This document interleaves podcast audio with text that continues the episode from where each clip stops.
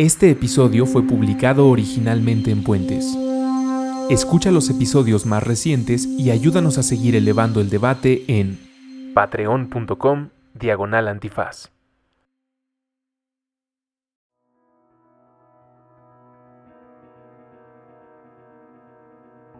Yo soy Daniel Reyes, yo soy científico y educador de Austin, Texas, y mi enfoque es el, uso de los hongos en la micología aplicada. Uno de los temas que más me interesa es el uso de los hongos para la remediación ambiental, para su uso en cultivo urbano y para la salud. Los últimos cinco años yo me he enfocado en divulgar esta información en México, en Estados Unidos, en Ecuador y en, en Europa, pues para seguir avanzando lo que es el campo de la micología. El cuarto amparo. Drogas, problemas y soluciones. Con Sara Snap y Andrés Vargas Russo. Disponible en iTunes, Spotify, Patreon y puentes.mx. Les saludamos hasta donde sea, cuando sea y como sea que se encuentren. Bienvenidos a El Cuarto Amparo. Esto es el espacio psicoactivo de Puentes, México. Yo soy Sara Snap. Y yo soy Ruso. Nos da mucho gusto saludarles. Esperemos que estén teniendo un buen momento y que estén listos para entrar a un viaje de hongos. Exacto. Sin tener que consumir hongos. Digo, si está en tu quesadilla unos honguitos, no me refiero a esos, pero la mesa de la cabina está llena de hongos, hongos que ustedes probablemente no se pueden imaginar, porque si hay un eh, cliché de el honguito. ¿No estás de acuerdo? O sea, cuando si alguien te dice hongo, descríbelo, Sara. ¿Cómo se ve un hongo? Bueno, son largos y tienen su capita y los vas a comer para tener un viaje. Y tal vez los vas a tener que ir a buscar en un potrero, principalmente. En las afueras de Coatepec, Veracruz. Pero la mayoría pensaría en el peinado de hongo, en el viaje oaxaqueño, eh, ah, bueno, sí. en una buena quesadilla de hongos con buena masa y queso. Bueno, pero eso ya es otro. Yo sé, yo sé. Pero estamos No, es que eso es algo. Es que los hongos, y ahorita alguien más nos lo va a explicar mucho mejor que nosotros, pero los hongos son todo un reino. Entonces, en realidad, los hemos así achicado a quiero una quesadilla con champiñones y queso, pero en realidad están por todos lados y tenemos hongos encima de nosotros y en la piel, y ¿no? Creo, adentro de nosotros. Digo, me está ayudando aquí nuestro, nuestro invitado, pero... Es que antes de abrir los micrófonos, eh, con Daniel ya hacíamos una reflexión muy similar a la que estás poniendo, eh, pensando en la educación primaria. No sé si en todo el mundo, pero en México ciencias naturales, biología o como se llame hoy en día esa parte de la educación, yo recuerdo que el reino del hongo lo pasaron muy rápido, como que se concentraron más rápido en el reino animal, este, el reino vegetal, y siento a partir de eh, los primeros minutos que he compartido con Daniel, que si de niños nos dijeran las características, eh, inconsistencias con lo otro y todas estas detalles que tiene eh, este reino, probablemente habría más niños y niñas eh, explorando el maravilloso reino de, los hongos. ¿De niño tuviste una experiencia así, Daniel, o en qué momento empezó a este ser un tema que te atrajo? Pues fíjate que no, la verdad, yo crecí en Monterrey, una ciudad, o sea, grandísima, muy urbana. Y no fue hasta la universidad que me di cuenta que el mundo de los hongos existía. Pero como tú dices, fue muy lateral, o sea, fue un tema que, que cubríamos, pero muy por las afueras.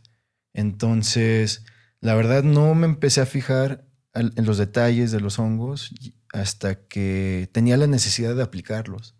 Entonces, fue a través de mi trabajo, ya con mi carrera, que buscaba alguna alternativa a lo que estaba viendo, y ahorita les comento todo sobre eso, mm. pero fue ya como adulto, o sea, fue a los 24 años que me di cuenta que los hongos, pues, como, como decían, es todo un reino y pues tenemos la capacidad de, conocerlo un poquito más. Sí. De explorarlo. Y, insisto, le deberían dedicar más tiempo. Digo, nosotros le vamos a dedicar este episodio completo, pero en educación eh, a infantes, pues sí es un gran, gran tema, sobre todo por, eh, insisto, las características ¿Se vale decir tan extrañas o tan poco comunes? Porque desde la perspectiva de Homo sapiens, pues esto puede parecer muy extraño, pero tal vez es algo común en el universo o es una cosa única y súper apetecible para la curiosidad del hongo.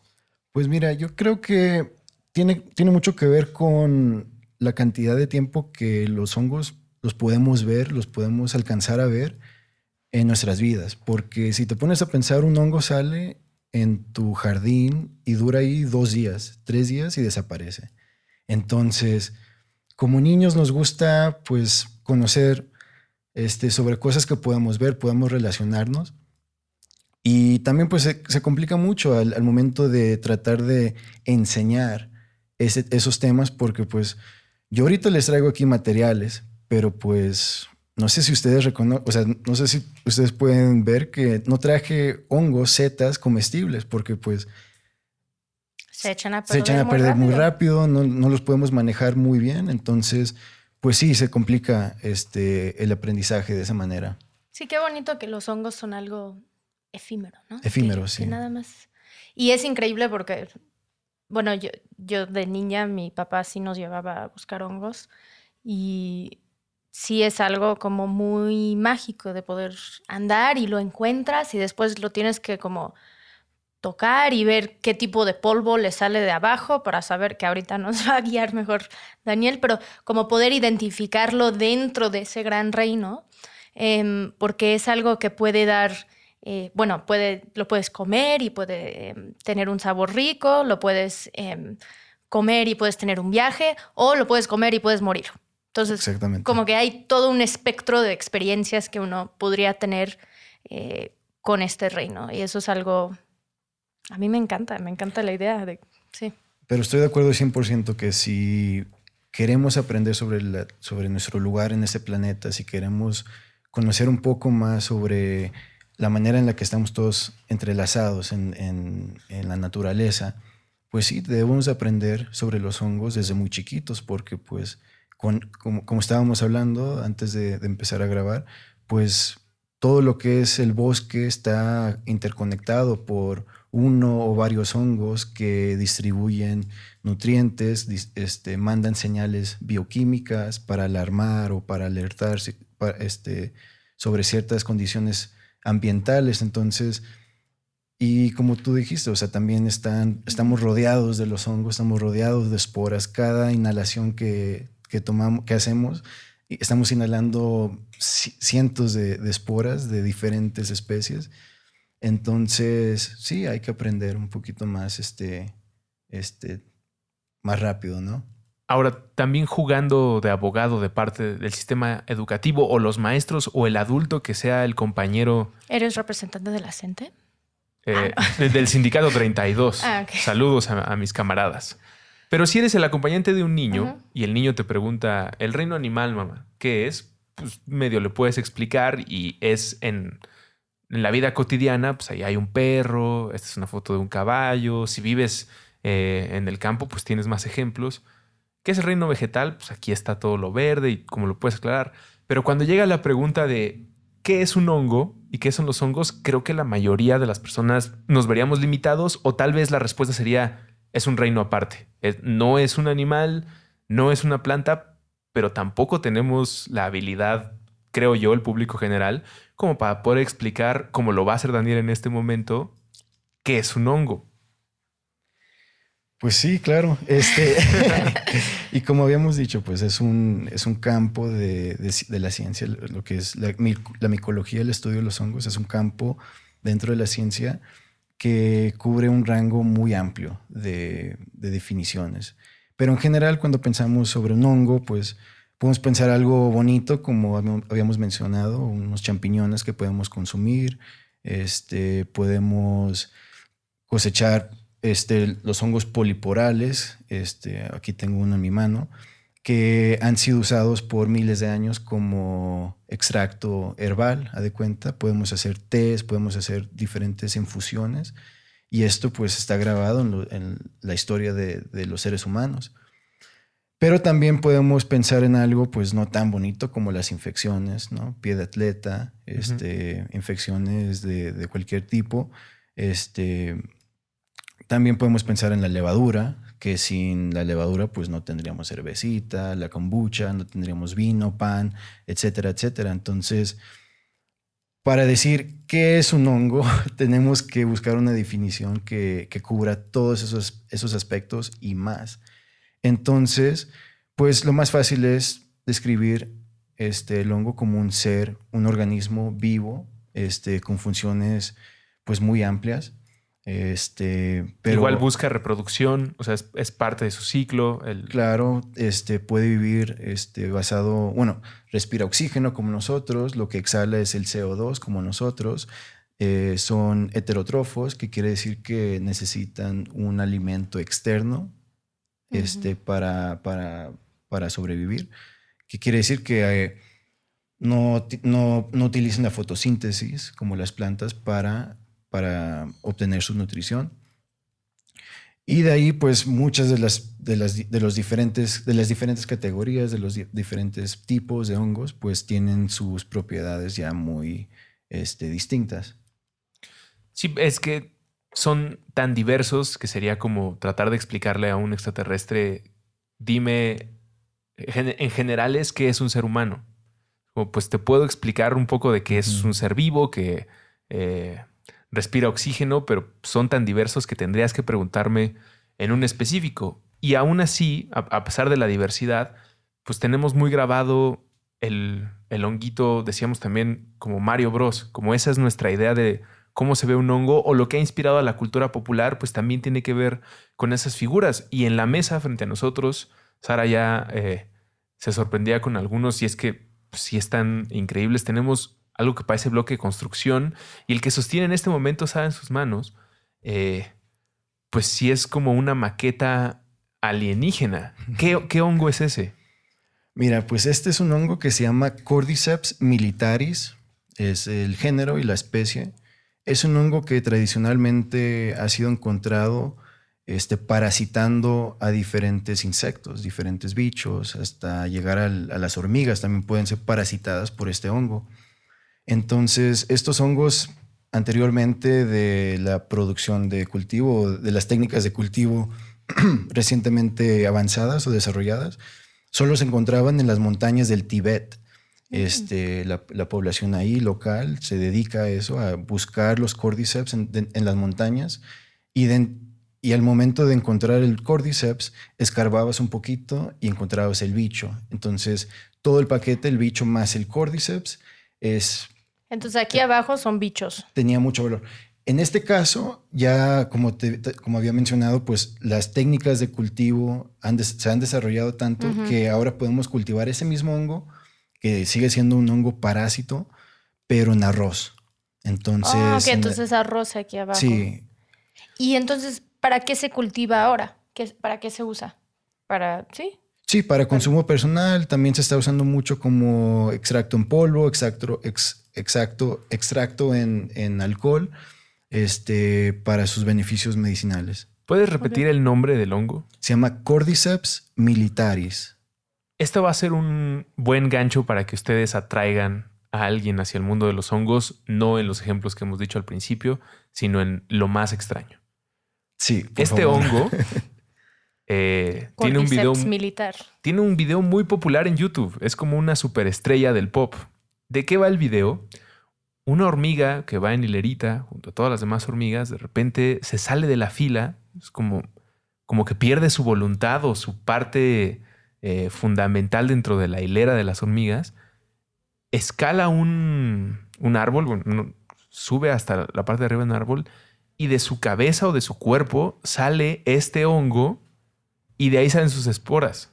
No, yo no estoy este, inventando esto. Y la primera vez que me lo dijeron a mí fue, le, contaba a Daniel, en los primeros días del YouTube.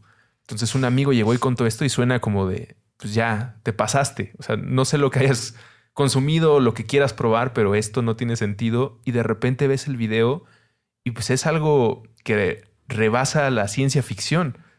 Eh, esto es algo eh, estudiado, eh, es como lo más cercano que tenemos a un vudú, a la zombificación de alguien.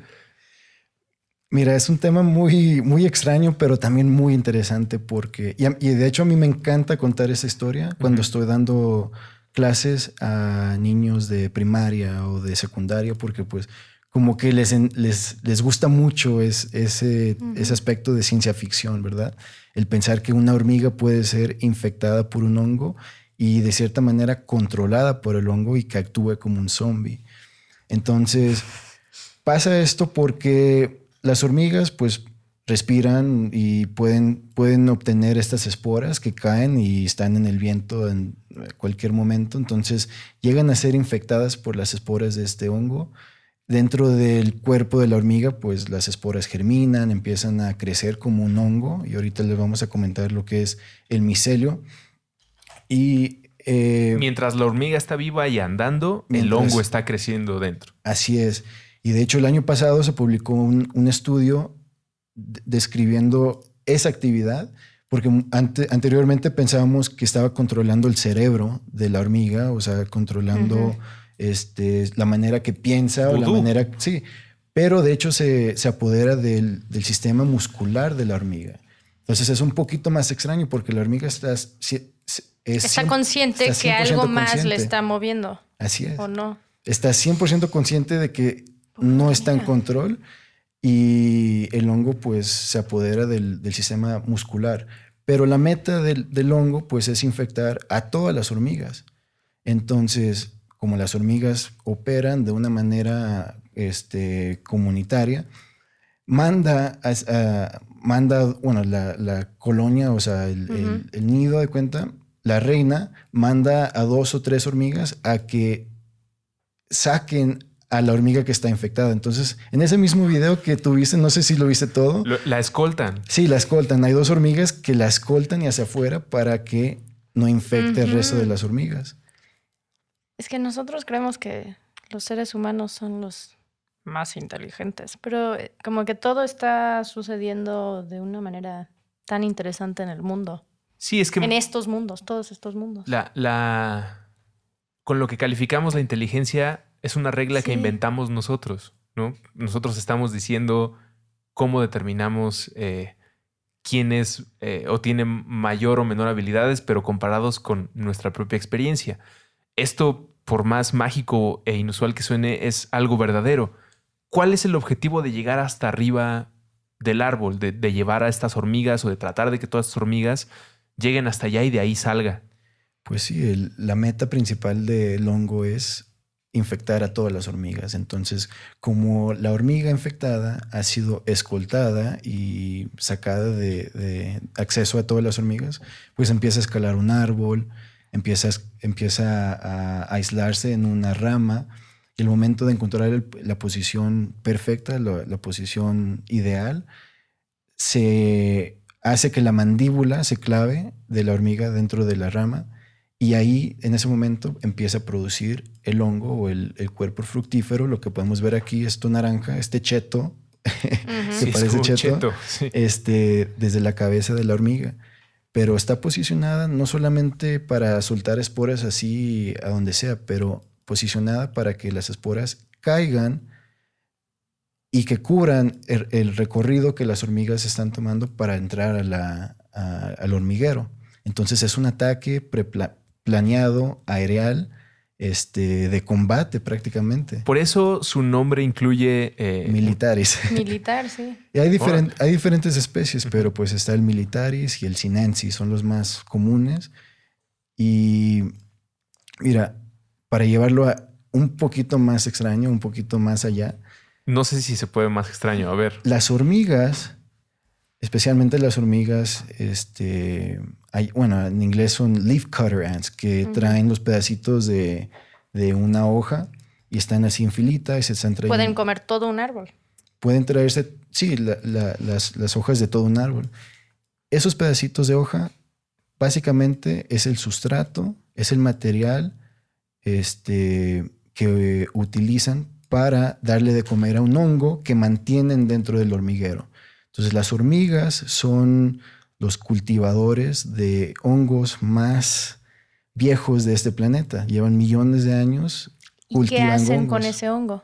De, ahí consumen, de ahí... ahí para su consumo personal. Para su consumo personal, pero lo más importante es que la reina esté cubierta de todos los extractos, todas las metabolitas que produce el hongo, que son antibacterianas, antifungales, antifúngicas y tienen un montón de beneficios para proteger a la reina. Entonces, dentro del hormiguero están cultivando hongos, afuera del hormiguero están, están siendo infectados por hongos parásitos. Dentro del árbol hay hongos descomponedores que están aprovechando o están esperando que al que el árbol se enferme o a que muera para empezar a descomponerlo. Y luego hay descomponedores secundarios que vienen y consumen al hongo. Y así, entonces, no importa a qué dirección veas, vas a encontrar el hongo, de una manera u otra. Se, habla mucho de todas las especies y los habitantes, la vida en el planeta, pues como una serie de tabiques y es importante estarlos monitoreando y si empiezan a faltar piezas, pues todo se viene a venir abajo.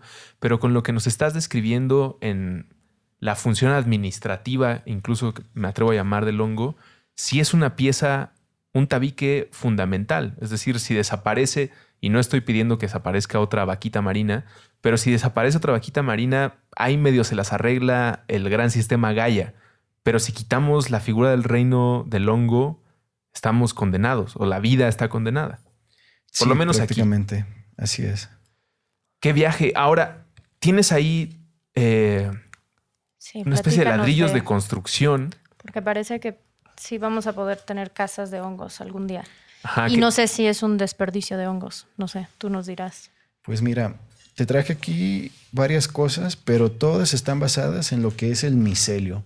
El micelio, al fin de cuentas, es lo más importante para cultivo de hongos, para producción de biomateriales, o sea, materiales de construcción alternativos. Eh, y así es. Entonces el micelio. Esto es esto, pero seco. ¿Mande? Esto es lo mismo que esto, pero, esto está seco. Sí. micelio es el nombre del hongo. El micelio. Entonces, cuando hablamos de los champiñones, pues ese es el cuerpo fructífero del micelio. El micelio es el, organismo principal, el, organismo vegetativo. De ahí salen los hongos, de ahí salen los champiñones, las setas, como le podemos decir. Entonces, en este ejemplo del frasco, pues lo que, lo que tenemos acá es una cantidad de micelio entrelazada en, arroz, consumiendo el arroz, más otros, otras vitaminas y minerales. Y encima del, micelio lo que vemos es el cuerpo fructífero, que es el, hongo, o el hongo cordyceps, que en la punta tiene unas este, características y unas propiedades para soltar esporas. Las esporas son, es, como la semilla de los hongos que el micelio utiliza para reproducirse. Entonces el micelio produce un hongo para soltar esporas y esa es la función principal del el cuerpo fructífero. Y no tienen un aliado como las abejas, o sea, para que estén polinizando, esto se las ven por ellos mismos. Pues nosotros somos los aliados. Ah. Eh, entonces, por eso tenemos millones de especies con diferentes este, características, unos que huelen rico, unos que huelen feo, unos que pues nos apetece para el consumo personal, unos que nos asusten, este, y así hay millones de, especies que se enfocan en, en, alguna manera u otra para soltar las esporas. ¿Y cómo se utiliza el micelio para hacer un, un tabique de construcción? ¿Aquí lo que tienes combinado es puro micelio o, cómo se logra tener un bloque así? Está muy ligero también, solo para que la gente pueda saber. Esto es como y luego compara eso con esto que es vivo y lleno de, nutrición, lleno de agua. Ese es un solo hongo. Ese es un, el micelio de un solo hongo que es el shiitake, que se consume mucho. Sí, sí. Entonces, es el micelio de un solo hongo, pero le salen muchos honguitos. Le salen muchos Digamos que el micelio es como lo, lo más básico y de ahí salen pues todas las sus bebés, ¿no? Así, así es. Tú le llamas eh, el fruto el fruto, sí. el cuerpo, fructífero. el cuerpo fructífero. El, cuerpo fructífero, porque fruto no sería adecuado, ¿no? Fruto tendría que ser la fresa, este, el mango, la mandarina, pero aquí es el cuerpo fructífero, es lo que sale del micelio. Así es, sí. Y el micelio hacia la construcción lo tienes que combinar con algo más o cómo le, le, damos un carril para que crezca? Mira, entonces, para llevarte de, de 0 a 100, tenemos a un hongo, ¿verdad? Este es un reishi, le dicen el hongo de la mortalidad en China. También se llama este un conch, no sé cómo se dice conch, pero es como un hongo muy, muy este, maderoso, muy, muy duro este, del artista, porque cuando estás soltando las esporas, puedes hacer dibujos, puedes hacer, este, puedes escribir y se queda marcado por años. Este hongo lleva, oh. tiene muchos años. Entonces se puede grabar ahí eh, alguna ilustración. Entonces muchos artistas lo, lo, usan. Pero este hongo lo que está haciendo es, bueno, cuando estaba vivo, estaba soltando esporas por aquí, por esta, por esta parte. Esas esporas las podemos colectar y ponerlas en un frasco, en un frasquito como este, una cajita de Petri con alguna nutrición y las esporas germinan y forman lo que son hifas, son unos filamentos. ¿Qué de nutrición qué se les puede poner? En este, en este frasquito lo que tenemos es agua y azúcar. Ok, ok. como, como en el otro que hay arroz. Sí, okay. es agua y azúcar, que es un carbohidrato muy, muy rápido y muy fácil de consumir. De aquí se forma el micelio, que es lo blanquito que, pueden ver aquí adentro. Y de si esto estuviera en mi refri, diría, ay, no, ya se echó a perder. Sí, ya se echó a perder, ¿verdad? Claro, así se, así se ve el jamón cuando pediste 250 gramos en vez de 100 gramos. Somos vegetarianos, Ruso, tú. Ah, no, yo, yo estaba hablando de, mi experiencia. Ah, Pero también las frutas le salen. Sí, ya sé. en la berenjena. y entonces... Ok, entonces después sale esto. Esto es la micelia. Digo, esto es la Sí, el micelio. Es micelio. El momento de tener micelio en un frasquito de ese, la meta es llevar el micelio de un sustrato, que en este caso es agua y azúcar, a algo más complejo y luego a un sustrato más complejo y a un sustrato aún más complejo. Pero estas cositas que están saliendo no serían parte del cuerpo fructífero. Ahí ya está. Ya está empezando. Ahí ya está empezando pero son tan chiquitos porque pues no tienen mucha nutrición, es pura agua y azúcar. Exacto. Entonces el, el punto Le es... tendrías que dar más para elevar. Elevarlo, entonces lo pasamos de agua y azúcar a unos granitos, esto puede ser quinoa, puede ser arroz, puede ser... Este... que ya tiene hambre. Frijol, lenteja. Sí, depende, depende de la textura. Carbohidratos. Sí, algún carbohidrato un poquito más complejo. Después de aquí, lo bueno del micelio, como les había mencionado, es que no es un organismo eh, como un árbol que forma un tronco y si cortas el tronco a la mitad, pues no va a crecer, no, te van a crecer muchos, muchos árboles, árboles de, desde ese corte. Pero con el micelio sí. Entonces, cada granito que tenemos ya está cubierto por el micelio.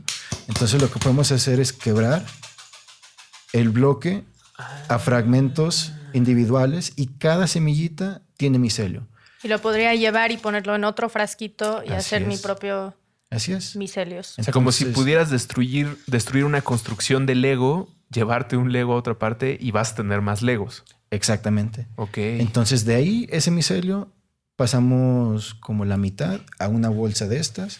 Y en esta bolsa ya tenemos el sustrato ideal para que el micelio produzca un hongo, un cuerpo fructífero, una seta muy saludable. Pesado, denso, como lo que está en esa bolsa. Exactamente. Entonces lo que, lo que le queremos dar es su nutrición principal y como estos hongos son descomponedores, les gusta consumir la madera, pues en esta bolsita lo que hemos mezclado es acerrín de madera dura con un poquito de granos de café, que es nitrógeno, eh, pero también se puede usar, se pueden usar materiales como el cartón, se pueden usar materiales como paja, se puede usar material. Algo que tiene aire para que puede Exactamente. como meterse y muchos, hacerse a gusto, ¿no? Muchos residuos urbanos pueden ser utilizados para la producción de los hongos comestibles. Daniel, cuando dices les gusta, es una forma de decir que se, han, se especializa este hongo en eso.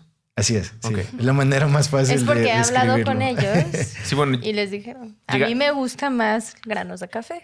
Llegamos a este punto del podcast con este viaje fantástico y todavía no hablamos de cosas en la mente. O sea, esto solamente es la... Ah, no. esta es la experiencia física y nuestra convivencia tangible con el mundo de los hongos. Exactamente, lo que podemos ver. Pero entonces, si yo, y yo voy a hacer muchas preguntas. Sí, así, porfa. eh, tal vez, porque todos tenemos preguntas. Si yo tomo uno de estos hongos y nada más me lo llevo a mi casa y lo pongo en un frasquito, no funcionaría, porque no tendrían, no tendría el micelio. Si nada más corto el hongo. De hecho, esa es una de las cosas que a mí más me, me gusta sobre el hongo y es una de las cosas más prácticas sobre, la, sobre la micología aplicada, es que al fin de cuentas el hongo mismo está compuesto de micelio.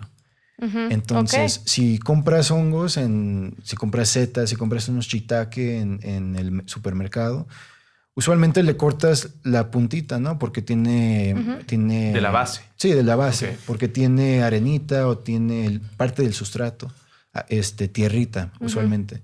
Le cortas un pedazo y ese pedazo lo puedes poner dentro de un, un frasco con granos de café usados y empieza el micelio a, a crecer. Lo que Y ya nunca más tienes que comprar esos champiñones. Sí, no, ya no Exactamente. volverá a ser víctima Yo del- tengo así del como sistema.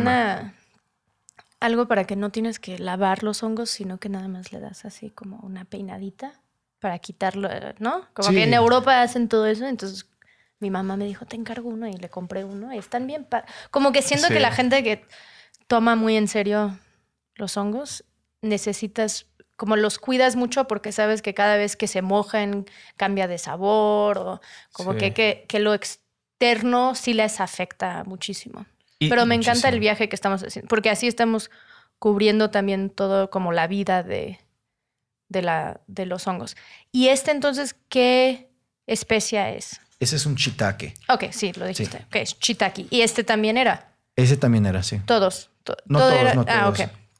Porque estaba pensando que empezamos con ese frasquito, después Sí. este. Ese después este. frasquito se llama... Porque en algún momento sí vamos a llegar a algunos que contienen psilocibina, supongo. Claro, sí. Pero Ese se llama melena de león. melena de león. Sí. Ah, aquí lo vi en el, Sí, en el sí, sí. panfleto. Buenísimo. Ahorita los está- lo están estudiando para tratamientos eh, contra el Alzheimer Ajá. y función cognitiva. Entonces es buenísimo. Nos vas a tener para que el- hablar de para el todos. cerebro. de- sí, porque veo todas estas moléculas em, que están vinculados, bueno, que contiene estos hongos y como sigues diciendo para tu uso personal, pero como nosotros, bueno, yo que trabajo en el tema de drogas, hablamos mucho de uso personal porque te va a llevar a tener una experiencia de algún tipo. Eh, no necesariamente porque nada más es bueno para alguna enfermedad que tengo o porque me fortalece eh, mi sistema de alguna forma. Pero estas aplicaciones apuntan siempre hacia la mente o el metabolismo. Esa especie sí. Ok, ok. Sí. Pero hay otros hongos que pueden a- afectarte o ayudarte a mejorar o sanar otras cosas. Sí, Física. sí, físicamente. Ujú. Aguanta estos hongos, reishi, bueno, lo que les dije que es este el hongo de la inmortalidad, fortalece el sistema inmunológico y ha sido usado y investigado para tratamientos contra el cáncer y ant- antitumores. Mm. Entonces, esa investigación pues viene este, los últimos 20, 30 años, pero ¿Hubo un- algún momento, un suceso o una década en la que la investigación empezó a esforzarse más por entender aplicaciones de hongos? ¿Algún investigador o al libro, documento que haya iniciado una revolución? No sé si estoy preguntando algo que no existe. Sí, sí, de hecho fue la, fue la razón por la que yo empecé. Es un micólogo, se llama Paul Stamets. Paul Stamets tiene un libro que se llama Mycelium Running, micelio corriendo. Y bueno, pues es una frase que usamos mucho dentro de la micología aplicada porque el micelio corre y depende de la especie que tengas, el micelio puede correr o más lento o más rápido. Entonces, la expansión que hacemos desde ese frasquito a este frasco con semilla y de este frasco de semilla a un- una bolsa así, pues depende de especie a especie. Entonces, es correr y que dé el salto de un, de un sustrato a otro. Entonces, ese es el libro que abrió las puertas para mí al mundo de la micología y que le ha abierto las puertas a mucha gente porque cubre todos los temas que pues vamos a cubrir aquí, lo que es la aplicación, pero también tiene eh, la parte final del, del libro, tiene eh, descripciones sobre los hongos que podrías encontrar en, el monte o en, hongos silvestres que podrías encontrarte. Y, parte de, ese índice también tiene hongos con psilocibina. Entonces él prácticamente escribió el libro para todos este, interesados en, la micología. Y él está, bueno, sale ahí en el libro de Michael Pollan sobre estos temas, ¿no? Sí. sí, él fue, lo visitó y... Puede que él haya ya ido al show de Joe Rogan. Él sí ha ido. Sí, entonces ya lo conocí a través de eso. Es que Joe Rogan eh, es este. Sus entrevistas a veces no importa de qué están hablando, como de, pues esta es mi visión política y Joe Rogan siempre es como, eso es increíble. ¿Has hecho DMT? sí. Como que siempre lo quiere llevar hacia allá y lamento que en este momento yo voy a hacer ese Joe Rogan porque hay mucho que explorar. Ah, no, sí, porque yo también tengo una. Exacto, tenemos que irnos para allá. hongos frescos o secos? ¿Cuál es mejor? Si voy y encuentro uno, digo, porque siento que vas a una a un concierto y te venden hongos secos. Ilegalmente, pero bueno, alguien te va a vender. A veces en un frasquito con miel. Sí, a veces en un frasquito con miel o ahora los chocongos tienen pues, mucha, mucho alcance. Y, pero yo cuando era, cuando íbamos a buscar hongos, pues a veces nos lo comíamos ya frescos, pero no sé si el efecto tiene como que sí conecta con nuestros sistemas de una manera diferente. Pues la diferencia principal es que vas a tener que consumir más de los frescos para tener la misma dosis de unos secos, por, el volumen de agua. Sí. Entonces, pero en general yo preferiría unos frescos. Sí. Porque pues es esa relación que tienes, ¿no? Con lo vivo. Sí, con lo vivo. Pero pues ya para preservar y, bueno, para conservar este, eh, más tiempo, pues deshidratarlos y mantenerlos en un frasco, ya sea con miel o solitos, y pues te pueden durar mucho. ¿Tú quieres preguntarle si ha consumido DMT o ya, ya, ya, lo pregunté, pero este, fui, este, se, fue hacia otro camino. No, pero sigue porque estoy en ah, ese carril. Em, bueno, recientemente aquí en la Ciudad de México tuvimos nuestro, y sí quiero abordar todo lo que está en la mesa hoy, pero em, tuvimos la primera marcha em, para la liberación de los hongos de psilocibina, ¿no? Y entonces se está por... Recientemente es esto de vamos a hablar de esto abiertamente, vamos a... Estuvo muy bonito porque mucha gente se vistieron de hongos, eh, como que em, una reivindicación, ¿no? De esto.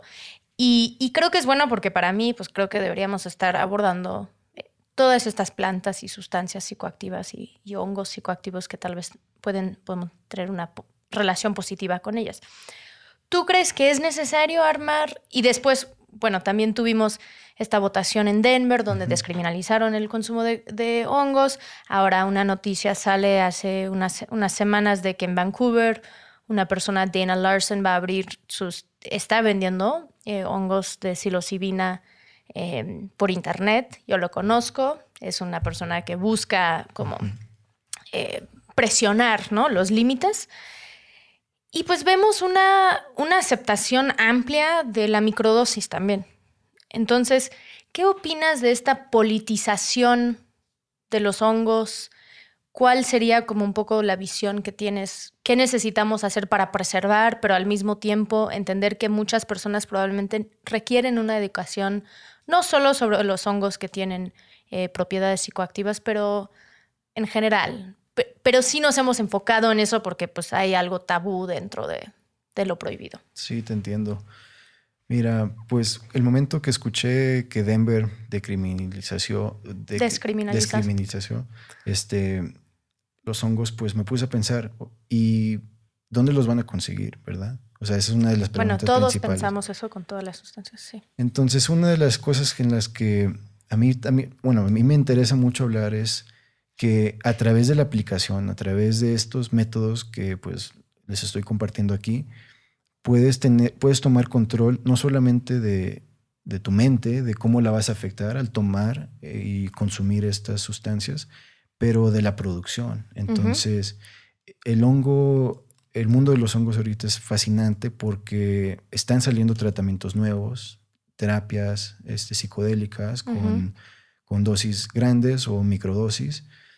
Y creo que especialmente en México, donde hay una tradición muy, muy rica, muy, muy este, presente sobre los hongos, pues es una oportunidad que tenemos ahorita para mantenerlo en, nuestras manos. Porque, porque podemos cosechar, o sea, podemos recolectar hongos todo el día, o sea, todo el año, pero no todos tienen acceso a eso.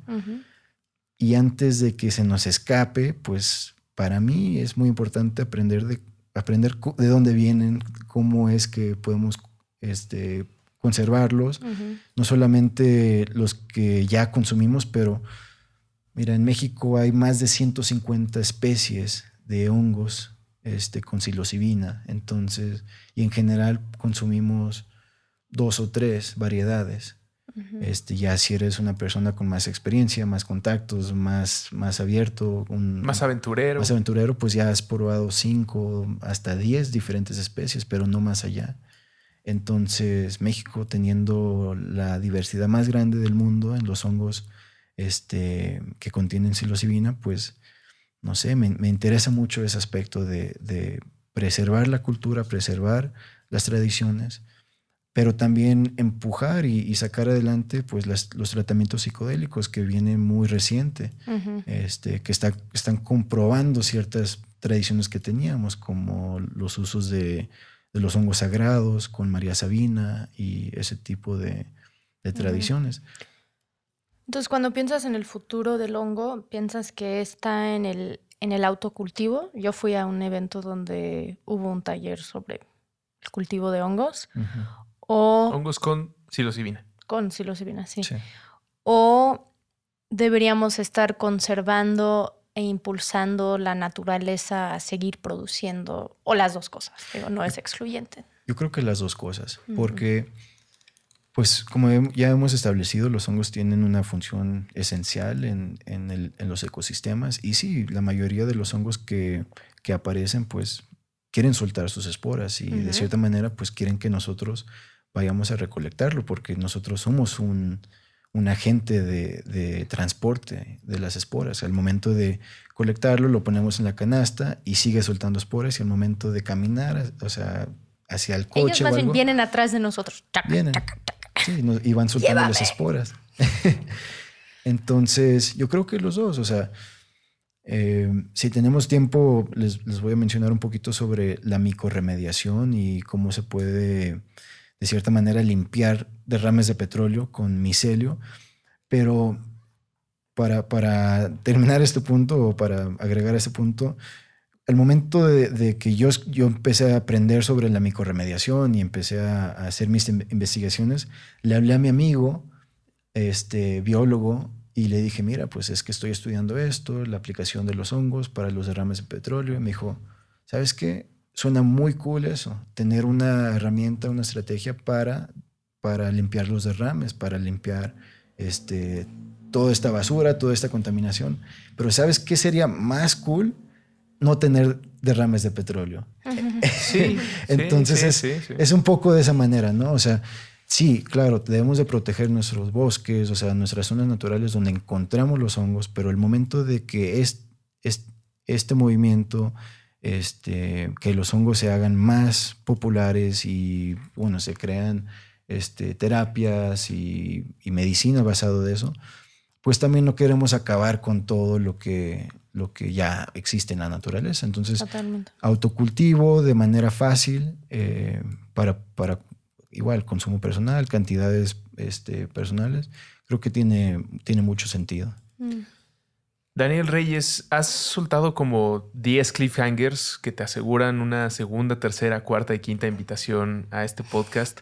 No solamente por, porque el tema es muy interesante, sino porque además se, nota que es algo que te apasiona y que has investigado desde la curiosidad eh, genuina que nosotros hemos platicado hoy al principio de que tiene que venir de esa, pues de esa curiosidad de cuando eres niño y que el tema te empieza a explorar y termina o, evoluciona en propuestas como lo del petróleo, que es algo que me gustaría explorar más junto a muchos otros temas, pero tenemos que eh, invitarte otra vez para, hacer más episodios. Claro, Porque si hacemos un episodio de tres horas, la gente a veces no escucha. Sí, sí. No, además, eso por datos, las personas que nos escuchan, pues, si tú no pagas este, un servicio de datos si andas en el transporte público y lo que descargas uno y otro. Además, eh, pues sí, este, este es un tema que da para muchas otras eh, conversaciones. ¿En dónde te puede encontrar alguien que a partir de esta conversación o el libro o a otra razón esté en un viaje similar y quisiera como acercarse al conocimiento que tienes o las investigaciones que estás haciendo? Claro que sí, mira, pues aquí en la Ciudad de México yo colaboro con el grupo Micológica. Nos pueden encontrar en las redes sociales como Micológica.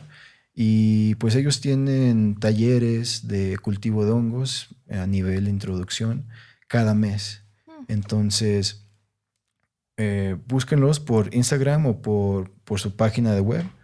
¿Nos este, repites? Sí, micológica. Micológica. Y es arroba micológica en Facebook y, e Instagram. Entonces yo colaboro con ese laboratorio aquí en, en, la Ciudad de México, pero mi proyecto en Estados Unidos es en Austin, en la capital del estado de Texas. Eh, se llama Myco Alliance, la Alianza Micológica.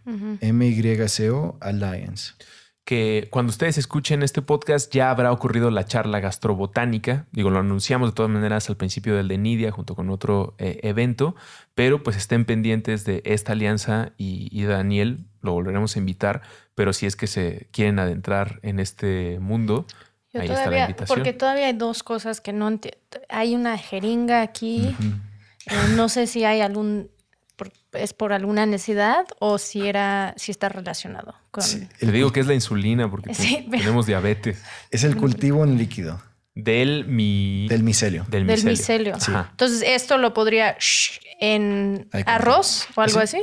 ¿Sí? ¿Con esto? Así. ¿Pero de qué especie es esto entonces? Este es un creo que es melena de, león también. Esos de los chiquitos. Sí, este. Y esta que se ve riquísimo, que son un, que se ve como. ¿Puedo, tratar de adivinar? Sí. ¿Vinagre?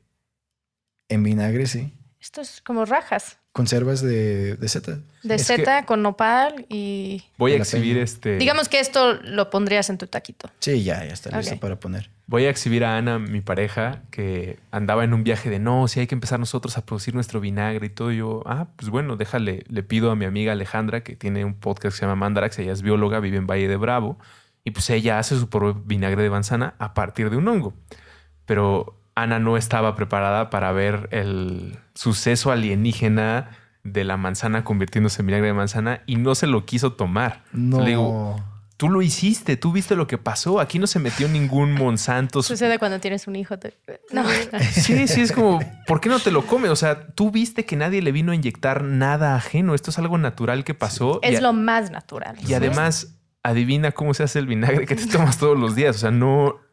Es más, dudo que ese vinagre tal vez cumpla con con tal vez haber conseguido el hongo correcto o si le añadieron algo más, yo qué sé. O simplemente está pasteurizado y ya no tienes ah, los, los, beneficios eh, biológicos. Mira. Exacto, porque todos estamos así tomando un poquito de vinagre de manzana, pero sí, sí ha pasado por este proceso, entonces no tiene los beneficios que creemos que vamos a lograr. Así es. Muchísimas gracias por acompañarnos en esta primera visita, Daniel. Es muy interesante. Felicidades por el conocimiento que has acumulado y toda la suerte en los proyectos que vengan, los cuales espero nos compartas para informar. Yo me quedo reflexionando y les dejo esta pregunta para la visita, la siguiente visita de Daniel. ¿Será que nosotros vivimos en el universo de los hongos y algo de nuestro viaje de conciencia nos hace creer que nosotros somos el actor principal de esta obra? Pero por lo que me ha contado Daniel hoy, yo siento que más bien nosotros somos un actor secundario. Somos vehículos para su destino. Para el destino del hongo. Así que si es que nos puedes escuchar, gran hongo espíritu, perdón. Gracias. Y gracias. Eh, y gracias a todos ustedes por escucharnos. Eh, recuerden que el cuarto amparo lo pueden encontrar en puentes.mx cada 15 días en Spotify, iTunes o su plataforma de podcast de confianza. Querida Sara, querido Andrés. Estén atentos a las actividades que estamos compartiendo, sobre todo en las redes de Sara, arroba Snap, S-N-A-P-P, Sara con Z. Eh, constantemente hay información, hay, claro, Z, hay, constantemente hay buena información, eventos eh, y actualización sobre lo que está pasando eh, a nivel legal, política de drogas y regulación por la paz. Eso, exacto. Pues muchísimas gracias, Daniel. Qué gusto, porque no nos conocíamos y más bien nos conocíamos por redes y pues yo dije, quiero traerlo al cuarto amparo. Entonces, gracias por aceptar la invitación. hombre, gracias a ustedes por tenerme aquí y pues poderles compartir un poco sobre la micología, que como ustedes mencionaron, hay muchísimo más que, explorar y, y descubrir, la verdad. Gracias. Sí, a ti. El cuarto amparo. Drogas, problemas y soluciones. Con Sara Snap y Andrés Vargas Russo. Disponible en iTunes, Spotify, Patreon y puentes.mx.